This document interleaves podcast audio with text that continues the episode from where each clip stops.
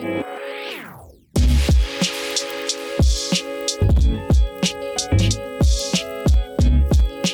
hello. It's Rob Christie, host of God, Drugs, Laughs. It's a podcast where we talk about the good, the bad, the ugly of life, all through storytelling. And we laugh a lot in the process. So thanks for joining us. Continue to share the podcast with others. We're getting the word out there and we're seeing more and more numbers as we continue to reach other people, which is really cool because this podcast is out there to help others, uh, to know that they're not alone in their struggles, to laugh a lot, to uplift you, and to have a lot of fun in the process. One of the things I wanted to do this year in, in season two was to begin interviewing people, uh, friends of mine in other cities. And so I wanted to find a good platform to be able to record it really well. So I, I, never want the audio to be a distraction. So I believe I found that platform. Unfortunately, a mistake on my end caused me to not record this podcast on that platform. But thankfully, our guest, Zeb, was recording on his end. And so the audio won't be as clear and crisp as it usually is. But we are working on getting that to the point where hopefully you won't even notice it as I'm using a new platform that I'll talk with you about more and more. So bear with me through this one. Um, Zeb recorded it, has awesome mic on his end. My mic doesn't sound so hot, but I don't think it's very distracting. So hopefully you'll be able to keep engaged and enjoy this one. I had some great conversation with Zeb. It's going to be a two parter. So without further ado, let's get into part one. And now, let's get to know our guest.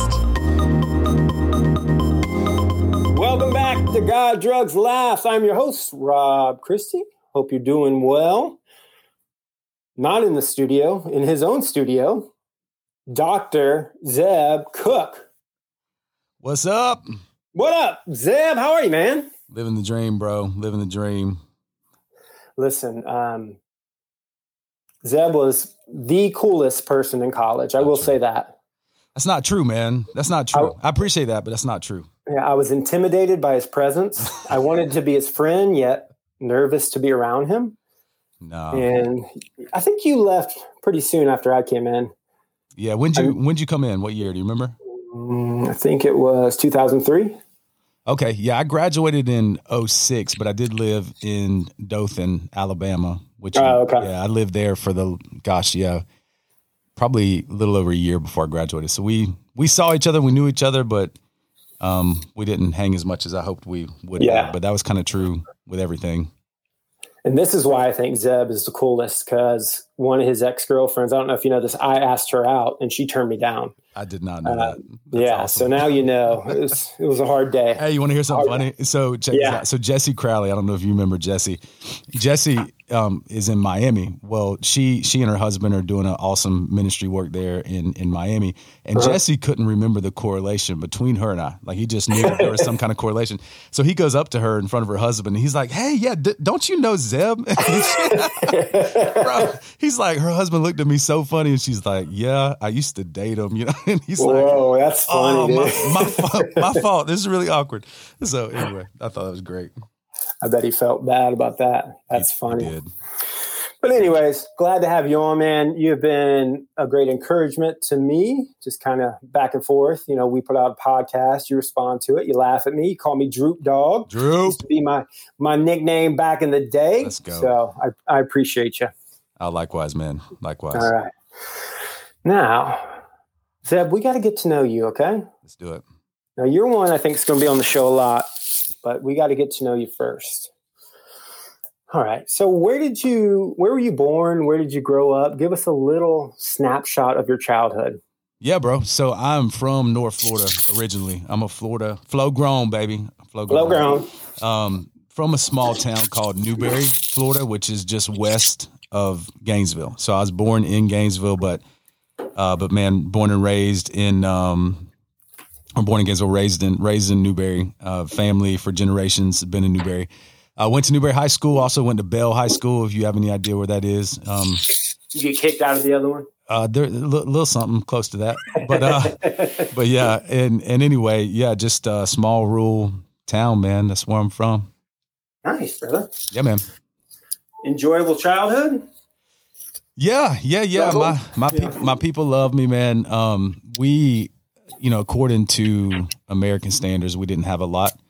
Um, my my dad was a little rough around the edges growing up. Um, my mom probably had every reason to leave him, but her mama was married six times. Her mm. her her dad, her biological dad, which she didn't know very well, he was married six times. Her great her her grandma, my great grandma, was married six times, and so she had determined to like change that, and she stayed, right. she stayed with him. Uh, even through all the rough stuff. And so he was pretty much that way throughout all of my childhood through middle school.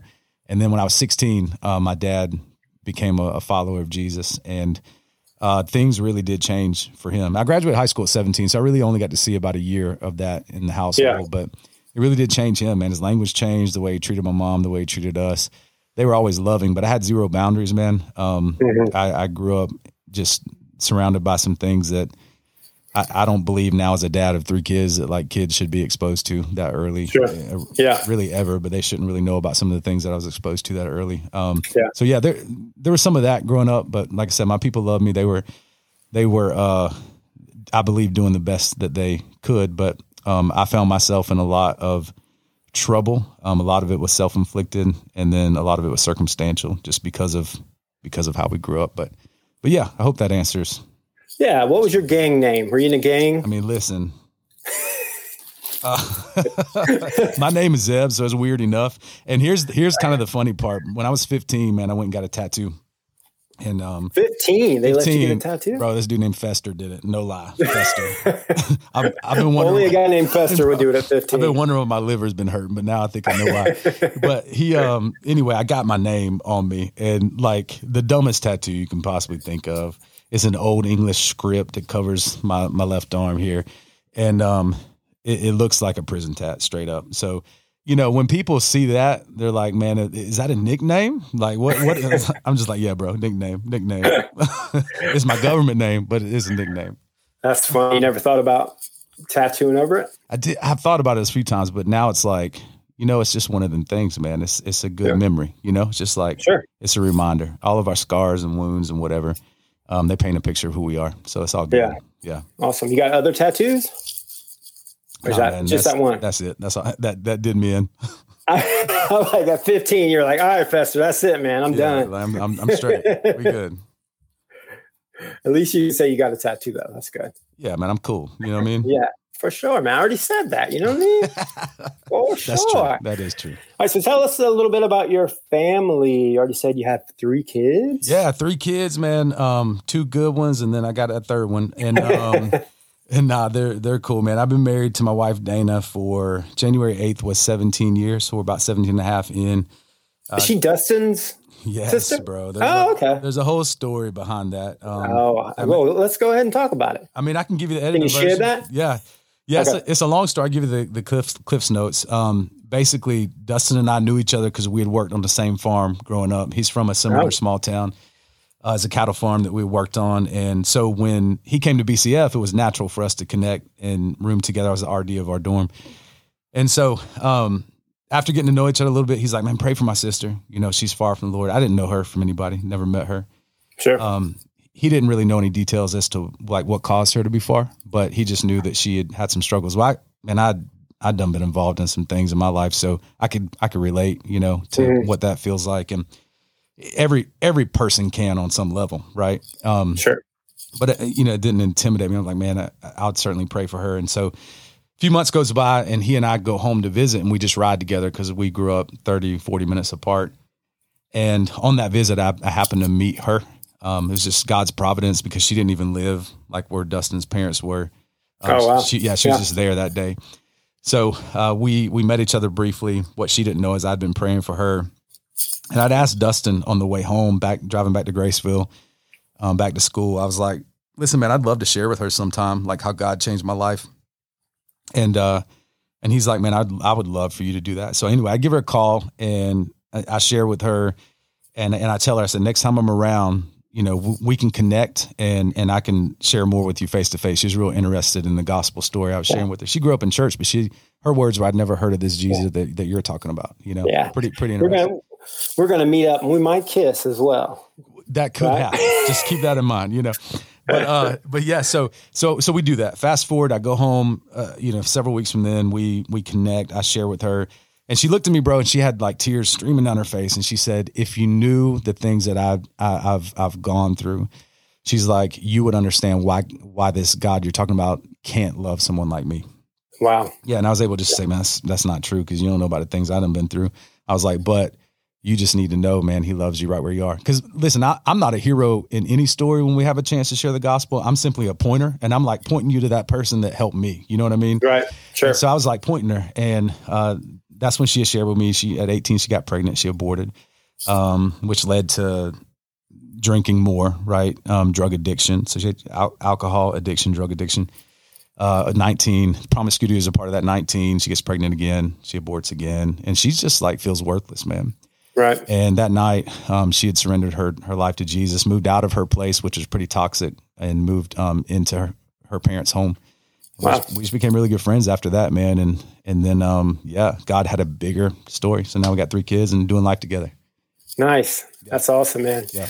She's not going to mind you sharing that, is she? Not at all, bro. Um, the, okay. the, state convention just came to our house this past Thursday and captured her story uh, oh, to share cool. with all the pregnancy centers in our state. It's pretty cool. Yeah. Yeah, I'd love to see it too. Yeah, dude. Tell me when it's yeah, done. I'll shoot it your way. Yeah. Cool, man. So, next question What do you do for a living? So, I am the lead pastor of Apex Baptist Church in Apex, North Carolina. Sub Apex. Come on. Is that right by Raleigh? Yeah, it's like the Raleigh Durham area. Okay, I lived in Raleigh. Yeah, yeah. About five or six years. I love that area. Yeah, it's growing like crazy, man. Crazy. Yeah, for sure. So you're lead pastor. How big is this church? Yeah, so we're right around two thousand people. Um, lots of bigger churches than ours around us, just because there's tons of people here. But um, but yeah, we got a lot of folks coming. It's, it's been it's been neat to see.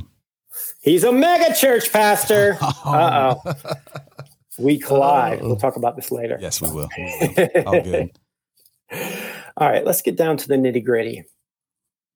What is something you do that other people would find weird? Oh, bro, I got so much weird about me. Let me tell you just a couple things quick. So I don't wear deodorant. And it's, oh! it's not because I'm a hippie. All right. And shout out to the hippies, but it's not because I'm a hippie. Um, I just don't smell, bro. I don't smell. Like I don't have body odor. Really? It's weird, but it's kind of cool. It's, it's a humble brag. Yeah. I'm, I'm, really bragging right humble now. brag. It's not so weird. I'm just telling you how cool I am by not smelling. But I, also, man, like I don't. I'm a little bit of a germaphobe, and this is like way before COVID. I, I don't eat after my kids. I think it's nasty, man. You know when your kids when your kids come up to you and they're like, "Dad, I finished my ice cream. I got some left over. Do you want it?" I'm like, "Nah." It was vanilla ice cream when you started. It's like cookies and cream. Now I ain't trying to eat all that. That's funny. Nasty, yeah, Brighton man. spits in my hand and I eat it. So. Yeah.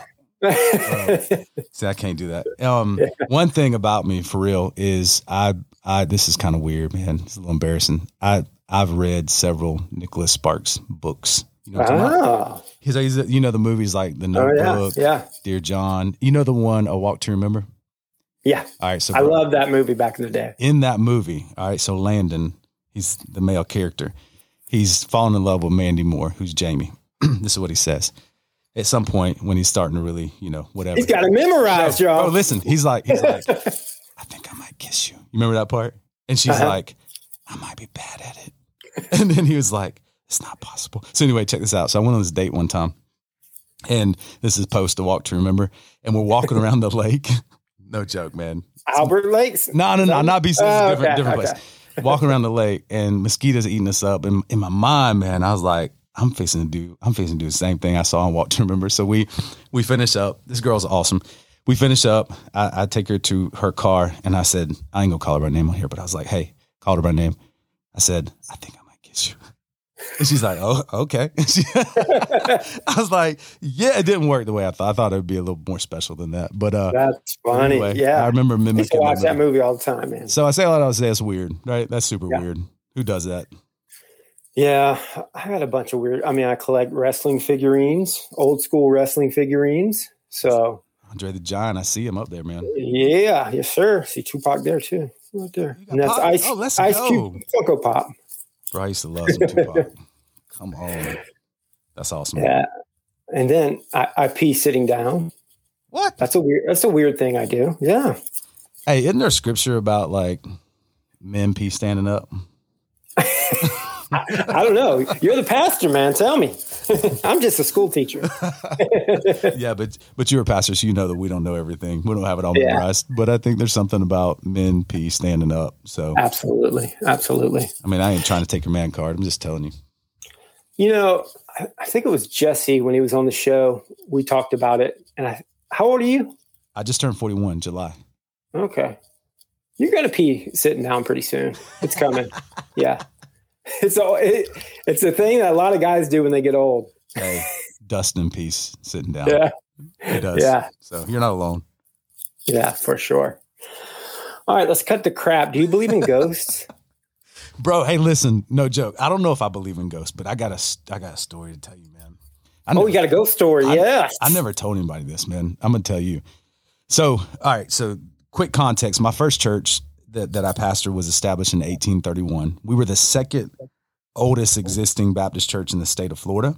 Jeez. So we used to have prayer meetings to try to get the first one to die out, so we could take the lead. Come on, but uh, I said that on a radio station once. I got in trouble for that. But but so this church was so old, had a lot of history, had a huge graveyard, like right right there in front of the church. It was a massive graveyard. I, I'm talking about I'm talking about grave plots from Civil War, Indian War. We had graves everywhere, crazy, like wooden gravestones. I'm talking about old cemetery. Well, the pastorium's right next door to that, and we lived there. And we had some weird things happen like early on in this pastorium, man. Like we um we were unpacking our stuff and you know little things that you would just brush off. Like you go into a room and the light wouldn't be turned on and you know you didn't flip the light on and it would be on. Or the ceiling fan would be spinning and you would go in and it'd be off or vice versa, right? And you're like, man, that's strange because you'd had to pull the chain to get the ceiling fan to go. It wasn't just a General. General Lee, get out of here. Quit messing with my ceiling fan, bro. Battle of Olustee, some crazy stuff happened like close to there. So you, your mind's just spinning. But then one night, man, one night we're we're we're chilling. It's like eleven something at night. You got to understand that you can't even accidentally get to this place. It's it's rural, rural in the middle of nowhere. And so we're there, man, and you hear on the front door. I was like, What time? I was like, that's weird. It's like eleven something. And I was like, man, who is at our house this time of night? You know? So I'm like, I'm the pastor here. I don't really know what pastors are, what we're all supposed to do, but I do know that this could be someone in need. So let me just at least go get the door. I'll just do it cautiously. So I open the door real slow to try to see who's there. Bro, ain't nobody there. So I got this, mm. I got this light. It's like a surefire light, and it lights up the world, man. So I'm out there like looking. I don't see a, I don't see a car. I don't see a person. I don't see a bicycle. I don't see nothing. So that was weird. But the Yeah. craziest one happened in this house, this particular house. Um, sleeping, dead sleep, middle of the night, about three, four in the morning. My wife wakes up screaming. To this day, I've not heard her scream like she screamed that night. I mean, true story. It's crazy. Like I learned that night that if something happens, I'm gonna be useless because I was paralyzed when she was screaming like. I, could, I couldn't even speak, man. I was trying to ask her what was wrong, and I was like, "Whoa, whoa, whoa!" like I couldn't speak, bro. And so finally, I got the words out, like, "What's wrong?" And it was real, like, man. I thought, man, it was just crazy. And I was turned the other way, like facing back to back to her. And she said, I, I woke up screaming because somebody lifted my shirt and put their hand on my back. Oh, Bro, I got the chills. bro, we turned the lights on and we watched TV till daylight. I mean, tr- listen, so I don't know that's if I believe in ghosts, but there's some crazy junk in that house. God, yeah. God bless the dude Yeah. that's living there now. Whew, bless him, Lord. Bless him. Yeah. I, I know that fear though. One time I was back home from college staying with my parents and I took the dogs out. It was like midnight or something. And I look over and there's four four people staring at me, like looking over my fence. What? And I'm like, what do you want? Who sent you? you know, like really like frozen in fear. And uh after a few seconds they moved and it was a bunch of raccoons. Ah, bro. Yeah. All I saw was eyeballs, man. That It, is scary. it was yeah. They it- might as well be ghosts. Some jokers are mean, man. yeah. But yeah, nah, it's My- scary. My father-in-law is a veterinarian. He says do not go near them, especially in Florida. They likely have rabies. For sure. Them jokers act act a fool in Florida. I know that. What about aliens? Man, straight up, um, little Doogie Howser you had on here a little while back, Archer. yeah. That kid, shout out shout, to Archer. shout out to Archer, man. That Joker is smart. Whatever he says is what I believe. He said words I don't even know what they mean, but I just trust him. So whatever Archer says, just I believe that, bro. That's what I believe. Man, it's crazy having a kid in your class where you're like, I he is a hundred times smarter than me. Oh wow. Um, so I've started to help him.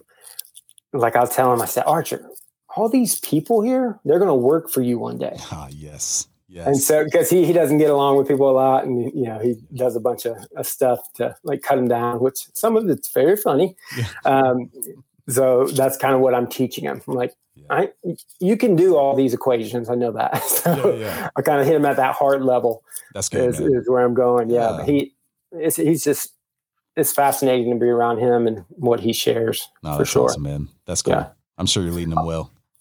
Yeah, absolutely, man. All right. What are you proudest of in your life? Oh our friendship? Yeah, our friendship. I'm so glad that we have reconnected. I mean, for real, I think it's awesome. I wish we would have hung more in college, but it, I do too. it is what it is. Yeah. So we can uh we can make You can hang now. That's right, man. That's right. You know, I became super tight with Trip. Um, weren't you in Trip? Oh, you did. Yeah, we became super close, man. Um, Were y'all around the same church or? No, not really, man. I think we reconnected at one of the conventions, uh, the state Oh, okay. conventions, and then we just became tight. Matter of fact, the the year that he was killed, man, um, he had just left our church. He had preached a revival for us, and um, just a couple weeks out of that, and then we had reconnected at the state convention after that.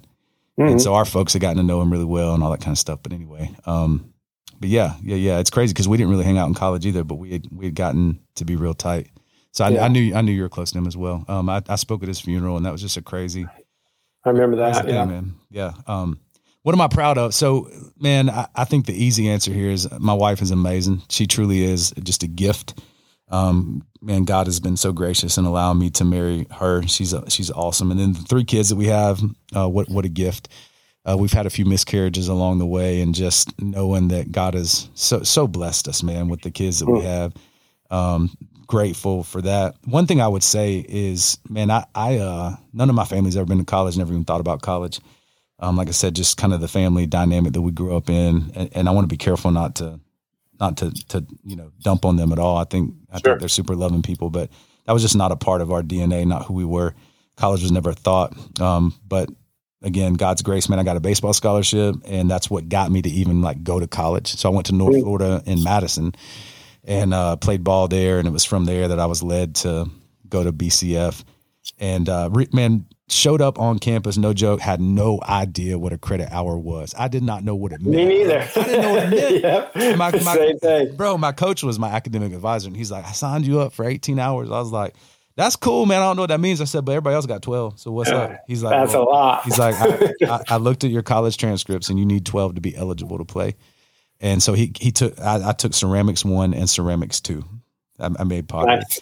Uh, so I, I say all that to say, man, just as a lost kid stepping foot on campus for the first time, and knowing that God would allow me to, you know, finish my bachelor's degree, get a couple graduate degrees, and eventually a doctorate. And um, man, just to, to even think through that, I'm just proud that the Lord saw fit to to do that. And it's just evidence. I said this to you earlier before we got on. Like, man, that fence is low enough for anybody to jump over. You just got to be willing to keep Sure. grinding, keep going. You know. So Yeah.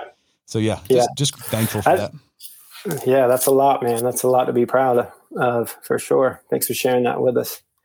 Next question If you could turn back time and talk to your 18 year old self, what would you tell him or her? It's a him in this situation. It's a him right now. Yeah, yeah. So, uh, well, this correlates a little bit with the last one. So one of the things I do is kind of weird when when our family goes on trips, uh, different places. I, we stop at college campuses to go to the bathroom, and I walk my kids around.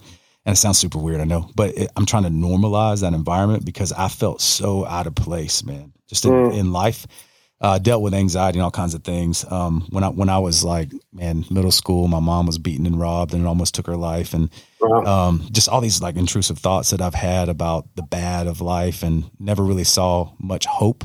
Um, and so at 18, I was still very much wrestling. I- I've been a Christian about a year at that time, but I was very much wrestling with you know, who am I? Am I enough? Do I belong? All these things. And I would just go back and man, just really just minister to myself in the sense of, man, in Christ, you are enough. You do belong. There's a purpose for your life and, uh, and you matter, you know?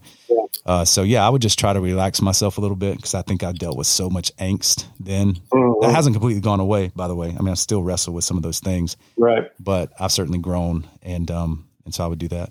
I'd also tell myself to enjoy my hair, man. I had some good hair at 18, Ooh-wee. you know. I mean, it was I remember. I, I remember you had hair. it was good, bro. It wasn't just Yeah. hair; it was good hair, and I ain't got I ain't got none of it. So yeah, I looked into getting like a transplant or whatever a couple times just for fun, yeah. and I'm like, man, I can't do that. I like sewing all in your head and stuff. I'm Like, trying to do that. nah, me neither. Even though my kids say I look like I'm a prisoner because yeah, your bald head and your tats. ain't, ain't Okay. nothing wrong with that, man. Look like you've been down the road. That's a good thing Yeah. sometimes, you know. Yeah, for sure. Yeah, that was um, man.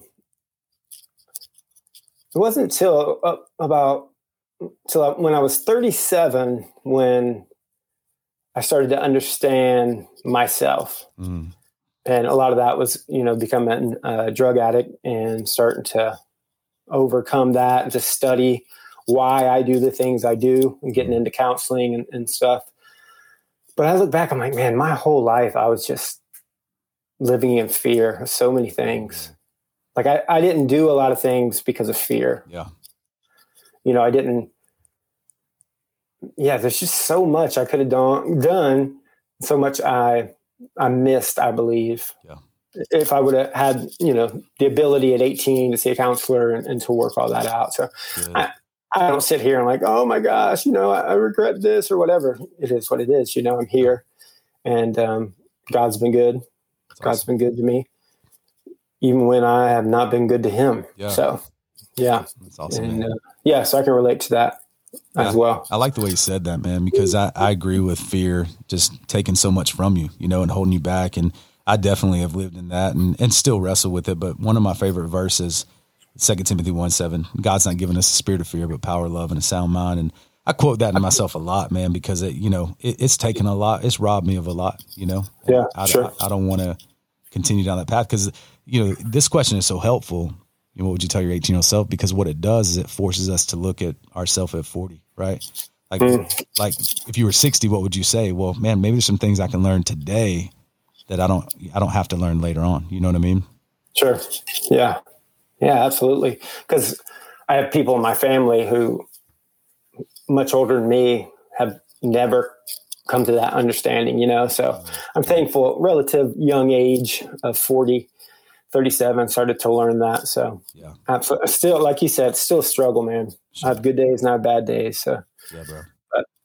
all right. We are going through these, man. What keeps you up at night, Zeb? Bro, heartburn for real. You ever ate pizza late at night? Dude, I get heartburn, That man. That ghost touching your wife It's keeps that- you up at night. I ghost I would yeah. I don't even want to think about that. I'll probably be up tonight just because I talked about it. Um, That was a good one. dude, it's crazy. So, so yeah, what keeps me up, man? Um, I, I think a lot about this, and again, this is just this just comes with with growing, right? And I feel like this is the work that the Lord has done in me. I, I want to, I want to win each day. You know what I mean? Like, I don't want to Mhm. feel like I've wasted the day in the sense of I've been so introspective that I've I, I've lost I've lost out on on so many things or missed out on so many things because uh, of fear or because of anxiety or whatever pressures may be before you. So winning the day for me looks like just walking in joy, walking in freedom. When my Mm. kids, like my, my my kids, like to do different things. When my son wants to throw the baseball, winning the day is me not being so consumed by everything else that I go out and throw the ball with them.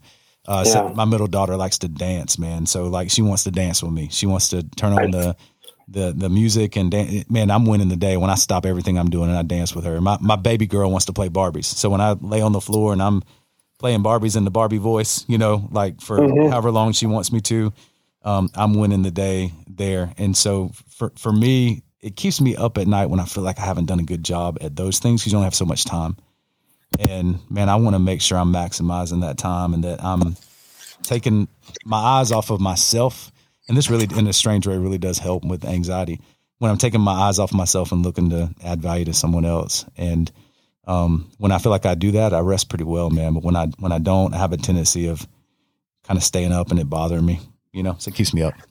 Yeah, wow, that's um that's really good.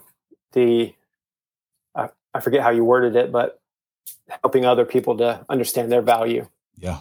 And you know, a lot of what we went through with that anxiety and just things in our family, I feel like that really opens us up to help others that are in it now. Mm-hmm. So that's one thing I do at school. I, I, don't just, you know, mentor the kids, but I connect with the families. It's great. And, and get and get to know everybody. Mm-hmm. So yeah. I love that. I love yeah. it. Yeah, man. I'm uh I'm excited for the new school year to start. Yeah, dude. You're gonna crush it. I know you will. Yeah. Yeah, but that's great. I, it's it's crazy to me the amount of people who have low self-esteem, self-worth. Mm-hmm. I, I'm one of them. Yeah. And I mean, people tell me all the time, like, "Hey, man, I just want to thank you for doing this," or "This was great," and I'm Mm. like, I got to start believing those people when they say that. Yeah, hundred 'Cause percent. inside, I'm like, they're just trying to be nice to me, you know. Um, that thing that keeps holding me down Yeah. over and over again. So, Well, you know, But- I'm sorry, bro. I didn't mean to cut you off. no, go ahead. So you know what's interesting about that is I think about the reality of bitterness, right? So we know that bitterness contaminates everything. It spills over into everything. So we can't isolate bitterness. If we have bitterness in our heart, I can't compartmentalize that. It's going to naturally overflow into literally every relationship that I have. Mm. And I'm going to have expectations that I may, may not even realize that I have on other people that stems from my bitterness. One of the things we don't think about, at least for me, I can speak for me, is um man, it's, I, it's easy for me to see bitterness with other people, right? Like it's easy. Somebody has done something to you, taken something from you, said something about you. It's easy to see how bitterness like can well up there. It's Right. also even reasonable, I think, for us to see how we can sometimes become bitter with God. You know, like I've seen some things in my own life. I've seen some some things in the life of my my friends, uh, people that I pastor. Where I'm just like, God, what are you like? What are you doing? I'm really confused by Mhm. this, and you can almost get this level of bitterness that wells up within you. I can even reasonably see that, but there there are oftentimes, at least for me, that I don't even give a thought to the bitterness that I have towards myself. Yeah. You know what I'm saying? Yeah. Like, so the decisions we made, I mean, welcome to humanity, you said earlier, and there's a lot of daily dirt that we get on our feet, right? Like, even though judicially we know that we are forgiven and we are secure in Christ, we have a lot of daily dirt that we accumulate. And God is faithful and just to forgive us of that and to cleanse us from all unrighteousness. But sometimes we can become super bitter at ourselves. We're like, man, why did I make that decision? I'm just a, I'm just a, you know, whatever. You fill in the, the blank there. Um, and we talk negatively about ourselves. Mhm. And and I think, man, one of the things God's teaching me is I need to do a better job at being less self-deprecating and more forgiving of myself. Because if Yeah. God has forgiven me and set me free, man, break those chains loose and walk in that freedom and in that joy. Because the anecdote to to freedom, right, is that forgiveness. Like that's the key that unlocks the doors to all those things. And that hmm. forgiveness has to has to be applied to yourself too. So it's important. He's preaching, y'all. Come That's on, good stuff, somebody. Come on. yeah, that's good stuff. Oh, thank you, It, it's interesting to me, and I know it's just because people haven't read the Bible and things like that. But you know, like people like your wife, and I think I used to say that too. Like God couldn't use somebody like me. Um, the things I've done. Uh, Matt Chandler always says, people come up to me and say, "Well, if you knew what I did, Hmm. then you'd know that God doesn't want me." Like, dude, you're minor league. That's what he always says. like, you're not you're not even in the majors. Yes. You know, like I can relate. you think about God calling Paul, you know, who was out killing the church, killing Yeah. Christians, to turn around and spread his message. You know, Yeah. that's what I, that's what I love about the New Testament is you see a bunch of people who don't have it together, Yes. and the power of God is still flowing through them. So I think for me, for the longest, I thought as a pastor, even as you know, church member, I need to reach the point of as close as I can get to perfect, and then God will love me. right? Mm, And it's weird because I can say that I know that's not true, and I know that's not right, but that's what I did for the longest time. Mm, Instead of you know embracing grace and embracing love, because I was kind of like, why are we doing this? Mm, Why would anybody want to know this story? Because I was in, you know, I felt a prisoner, right? Yeah. BCF, I felt I was the only one with a lot of struggles because people didn't talk about it a lot. It's good. Um, and I remember a pastor got up one time and he he just basically broke down the gospel and he said, you know, I'm the worst sinner I know, Mm, um, but but God loves me still. yeah. And I remember crying because I was like, me too. That's me, you know. And I think once you let go of those ideas and you begin to just just be Yeah. and embrace that grace and that love Mhm. from God, that's when you truly start to to change. I think. Mhm. Um, you know, my story is weird. Got addicted to drugs. You know, doing prescription drugs uh, as a pastor. Didn't go back to a pastor uh, after I got back from rehab.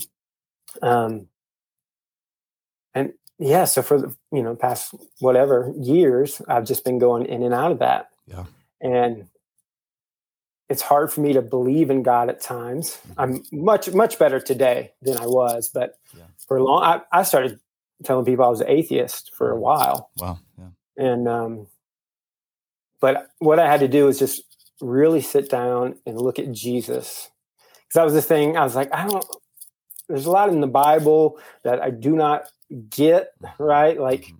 stoning little babies and things like that. Yeah. I get what the theological answer is, but I still don't like like God commanding that, right? Yeah. Um, and so, but I, I knew I liked Jesus Mm. because he kind of did what you said, right? He showed people their worth. Yeah.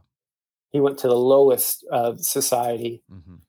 People going to the well when nobody else would be there, so they wouldn't be ridiculed, right? He went and met those people, and so I love that the, the gospel. Mm. I love Mm. that story. Yeah. Um, yeah. So, you know, I think I think I'm in a good place now Yeah. where I'm, I'm finally resting in God's grace again. I never was mad at God. I never was mad at Him that this happened. I knew it was all my doing, right? Um, and some of it was as a prescription drug. I didn't know what was going on, right? It took me Yeah. two years to even say that I was an addict Mm. and I, I, I struggle with substances. So, but I feel like I'm, I'm coming out on the other end. And one of the cool things is going to like these 12, 12 step meetings. Yeah. I, I've been in church for a long time, part of some great churches. One near you, Vintage 21. I think they're just Vintage Church now. Okay. Um, but that was the first time I, I felt I really, I really experienced the church, Yeah. you know, and because it's all based on come with your garbage, tell us about it. Nobody here is going to judge you. We're not going to try to correct you on your theology when you start talking about God in ways that we don't agree with. Mm, mm. And it was just beautiful to take all those things out of the mix. Mm. And just the mix of, I know you experienced this when I was a pastor, you know, I just felt people are, are awkward around pastors, right? Facts. Facts. Um, and I, I got most of the, my friends today are people from my church. So not everybody, but but some of them are, and they don't feel like they can open up and, Mhm. and share things. And so I just experiencing that was an amazing thing. And so when I think about becoming a pastor again, which you're going to give me a job pretty soon, Let's go. right? Okay. Um, you know, those are the things that excites me, and that's what should excite me, the gospel, right? Yes. So Hundred percent. yeah.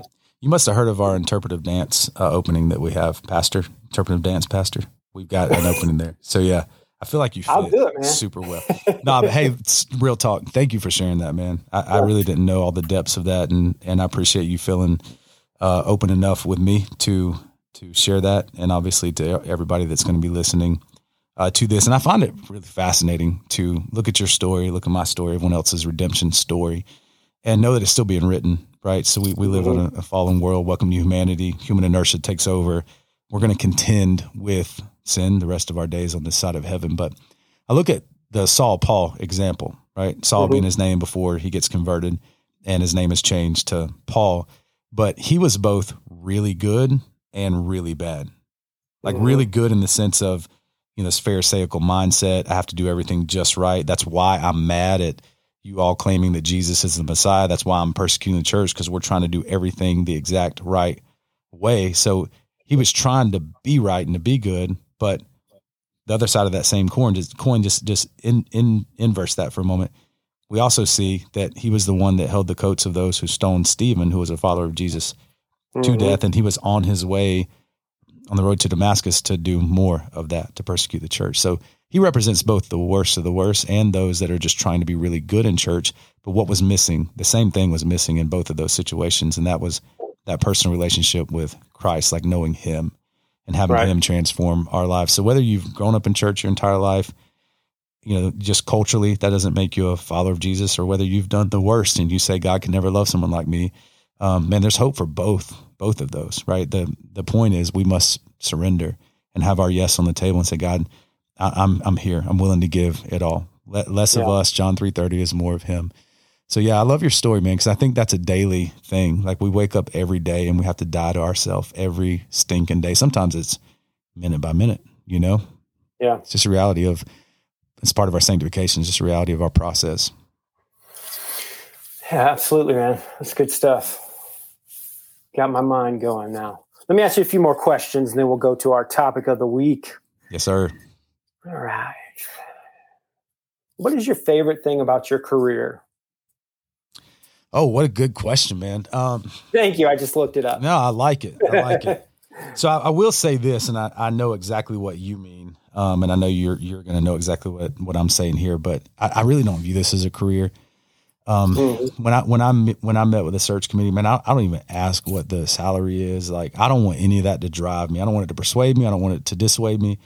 Um, it's just not something that that I try to use as a, a lens. Um, for me when it comes to the church because I think that's where I get so frustrated with the church is when it's um, viewed as a business. And I understand there are business things that we must do with excellence. We want to be above reproach and accountable and all the things. But um, I really don't see it as a career. I think it's a it's a calling that God has placed me in. And one day I'll tell you the story of how I even became a pastor. I was not looking for it at all, at all. Um, God just opened a door, and it's a crazy story how I began pastoring that first church that was established in 1831, where the maybe ghosts, whatever they were, uh, so impacted our family. but, all over. Yeah, yeah whatever those spirits were, who knows? But um, but yeah, I wasn't even looking for it, man. And and I look back, and now it's been almost 18 years, and I've been serving as a lead pastor. Um, but to answer your question, what's my favorite thing? I really, I really enjoy um, just doing life with people. You know, mm. Um, you ask a question a lot to your guests about are you introvert, extrovert, whatever. I'm an introvert. It's an easy one for me. Um, sure. I can be around people. I mean, it sounds kind of crazy because I know I'm a pastor and I preach and whatever, but I I, uh, I do get life around people. I, I enjoy uh, conversing with people. It just it takes a lot out of me. I need I need some isolation to uh to recoup. But I love doing life with our people, just walking through life with them. Like uh, before I got on here with you today, I was with Miss Rachel, and she is um, 96 years old. She just got some bad health news, which she's 96 years old, right? And uh, right. man, just sitting down with her and hearing her life story. She she was married for 51 years before her husband died. She has 12 siblings, 12 siblings, wow. all born at home. Uh, just hanging out with Miss Rachel, man, that was awesome. I mean, the preaching stuff is what it is. You know, I'm not a really great communicator. Um, oh, get out of here! I mean, that's I'm not even trying to be humble, man. There's far better communicators than me, but uh, that is what it is. I'm always super nervous when I do it. God uses it. There's a lot of you know rewarding feelings that you get from being able to do that, but I would say the best thing, man, is just getting to know the people, doing life with them. You you get to meet some really cool people along the way who love Jesus, yeah. and you learn so much from them. Right. So yeah. That's great. Yeah. I don't want to go too far into this because I know we're going to talk about it, but I think one of the things that kind of rocked me was experiencing the church in a corporate sense, mm. right? Mm. Um, and I, I experienced that. I experienced that side of things, and that kind of is is what turns me off. You know, when, when do that, mm. and uh, so yeah, that kind of harmed me for a while just I can see that seeing that because it was never that for me, right? It's like I said, most of the people who are my friends are people from our church. Like we still stay in contact with them and mm-hmm. love them, and um, that's what it was about for me too. Just like you said, yeah. the people. Yeah. And you, you sometimes you have to fight for that because you can shift, you know, depending on who you're around. So you have to fight especially in the lead role, right? As you know, you have to fight to make sure that you stay on the right path. Right. What is your why? You know, what is your Yeah. motive? All those kind of things. You, you got to make sure you, got to check that often. You know, at least I do. Yeah. So, yeah.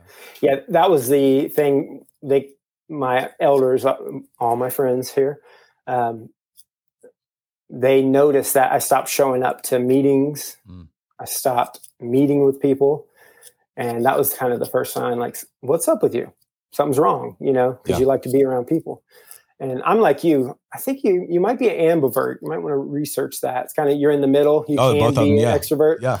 but it takes so much out of you that you go back into the introvert realm. I, I can definitely relate to that for sure.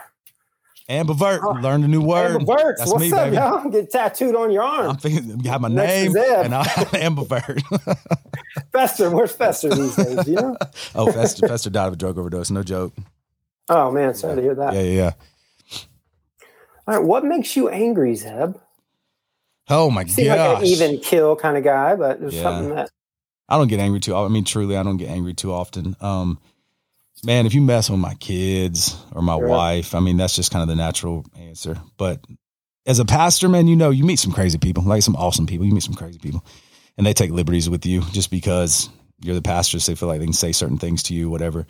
Right. Um, I'm cool. I can handle that. I'm cool with that. I can handle myself. No worries. But this has happened on very, very, very, very few occasions. But if there's ever something that's said about my wife in the negative sense or my my kids, Mhm. I just something just you know clicks and it's it's you know I get angry over that man and so I have to really fight to make sure I don't react in that anger um in a negative sense it's not sin to be angry it's a sin to you know act out on that anger in a negative manner so I uh, I have to really catch myself man so I can handle all that with grace but yeah those are the things and there's a lot of righteous anger things like I I man worked with the homeless in Nashville this summer we have a partner church there and um man, I just there's something that really bothers me, man, when when people pass by those folks. And I know I understand that there's you know manipulation, all the things that that happen anytime you're dealing with drug addicts or you know whatever. You're going to face some of that. I mean, I grew up in that environment, so I, I understand that. I understand what it feels like to have family rob you,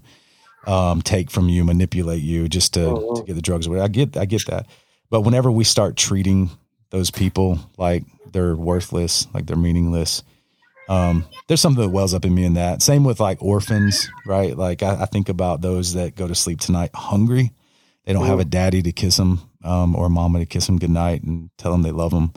Bro, I could get emotional just thinking about that. Um, Yeah. There's there there's a level of like righteous anger of like God, like what can we do? Like how how can we how can we help in that in that area? Um, so anyway, yeah. So those those are a few things. Yeah.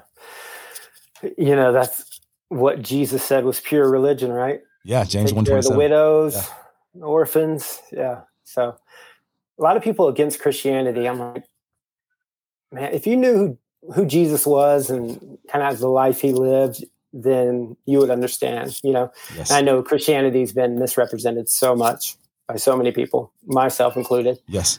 And you know, it's hard to get down to what it actually means. But I love that your church and I know other churches are really getting to the gospel. Yeah. So one of the things I, when I would go up and preach, I never wanted to be the hero of the story. Yes. And so I would always confess sin Mhm. and point to Jesus' grace in that. It's good. And that is, I, I found that that is what people want. We think people want it, uh, to see us as you know perfect and we have our lives together. I need to look up to this guy. But when you can do that, then other people begin to confess as well. Freeze them up, man. Hundred percent. yeah. Hundred percent. So The biggest Yeah. compliment that I get, I think I think you're very, very similar. The biggest compliment I get in the way that I communicate is I try to be really um, transparent, right?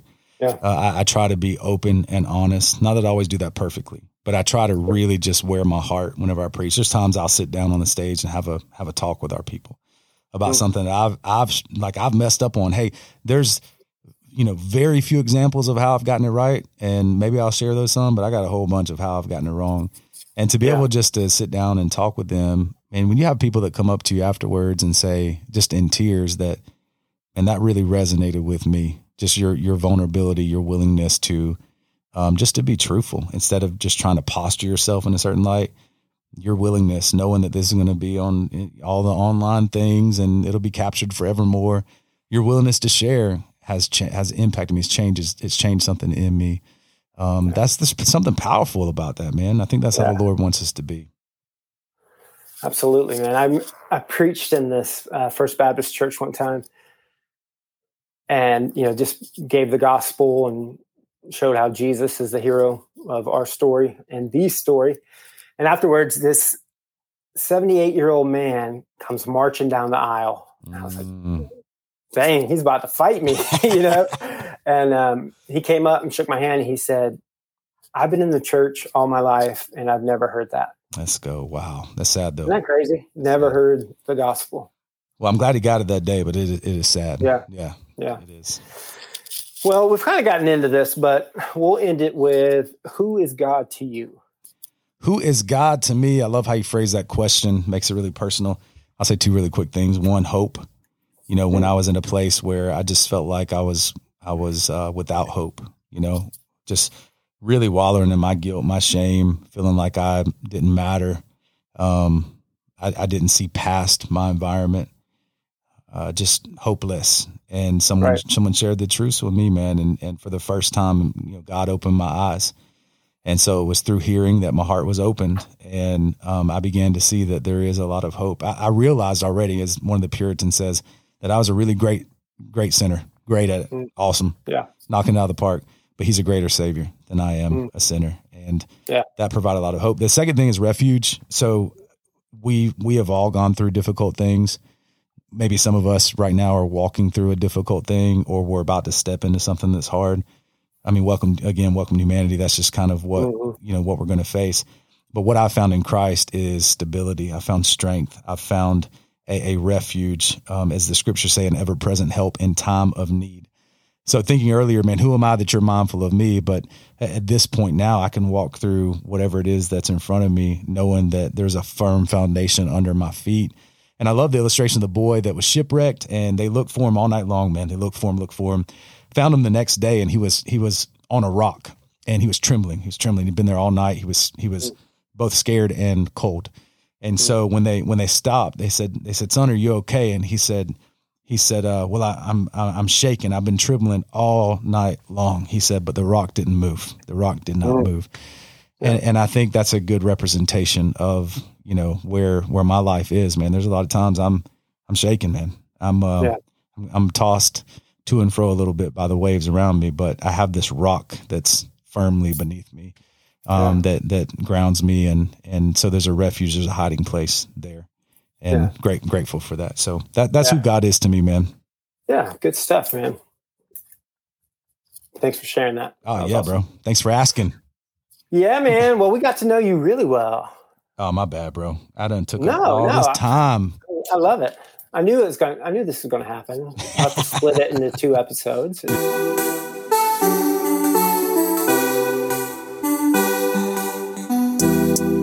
Right, that's part one with my friend Zeb. Next week we'll come with part two. I uh, hope you're enjoying this episode. It was a, a, one that was a big encouragement to me, and it continues to be, as you'll see next week as we hear more from Zeb. Um, again, if you could go and subscribe to our podcast wherever you get your podcast. If you could tell a friend, tell a neighbor, tell your friend, tell your cousin, just tell somebody. We got some cool stuff coming up and the weeks ahead that we will be telling you more of. And we're so excited that you are a part of this ride with us. We will see you next week.